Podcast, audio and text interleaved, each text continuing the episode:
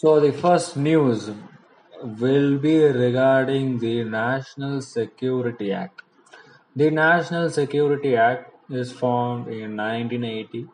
So according to this act from this newspaper, under the National Security Act of 1980, three persons have been arrested for smuggling and selling COVID-19 vaccines uh, for high rates. So this is a very serious mistake happening now because the demand of these vaccines is very very high.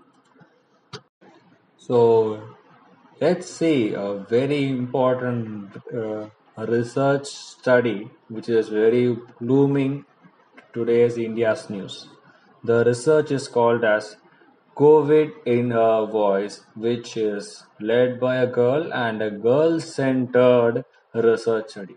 According to this girl-centered research study, about 90% of the girls are affected in this pandemic because so let's see the issues they are facing in this pandemic they are unable to attend the online classes because of because of their increased household chores.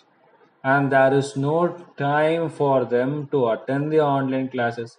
Or for many families there is no facility to have a online class accommodation for like that kind of stuff and they have no access to resources than when they were in their particular educational institutions. When they were in the educational institutions they were allowed to access many kind of resources. But in their houses there are very much lack of resources is being going on. It's not so very good. And because of all this financial crisis they are they are their family is forcing them to have a marriage. So this can be a major obstacle for their future education and present education. Because of all these, there is mental stress relieved, or so not saying it has been relieved. There is mental stress present in the minds of the girls of India.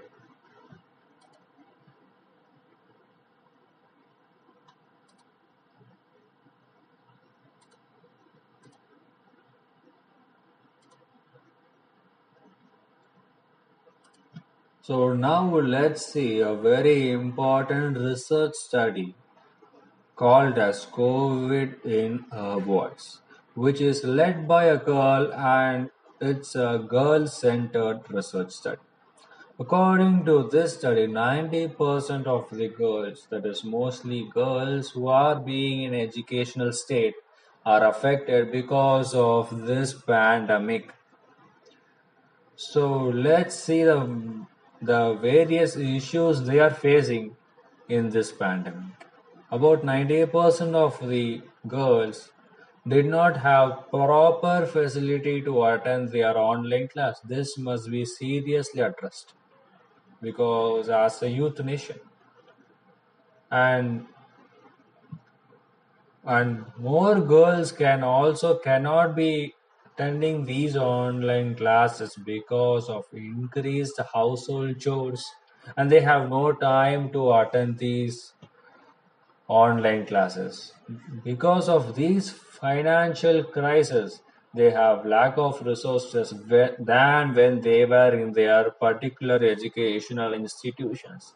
Because of all these they lead to pressure on them to marry someone because the parents does not wanted to spend much on education. Because of all these again they are leading to another fact which is very more important because the, that is called as the mental distress. All these must be addressed by the government of india because we are the youthful nation and we are need to protect them. So the Fitch Solutions has told that India is in a very bad state regarding the second wave of COVID crisis. Because at this stage in, in India, India is facing a huge medical crisis because all its hospitals have exceeded its capacities. There are only five hospital beds and eight physicians for 10,000 people. And for about 80% 80% of the india's population does not have a significant health insurance.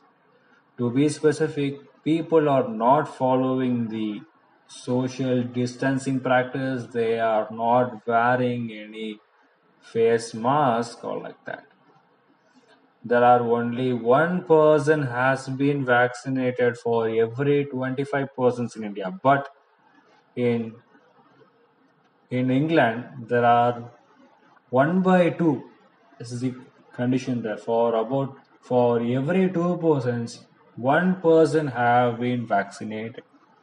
In United States of America, for every three persons, one person is vaccinated because um, everybody is suggesting India to hold the to hold the vaccine export because in the initial days we have been supplying to various countries like Mauritius, Maldives, and all those countries we have been supplying these vaccines as a global supplier.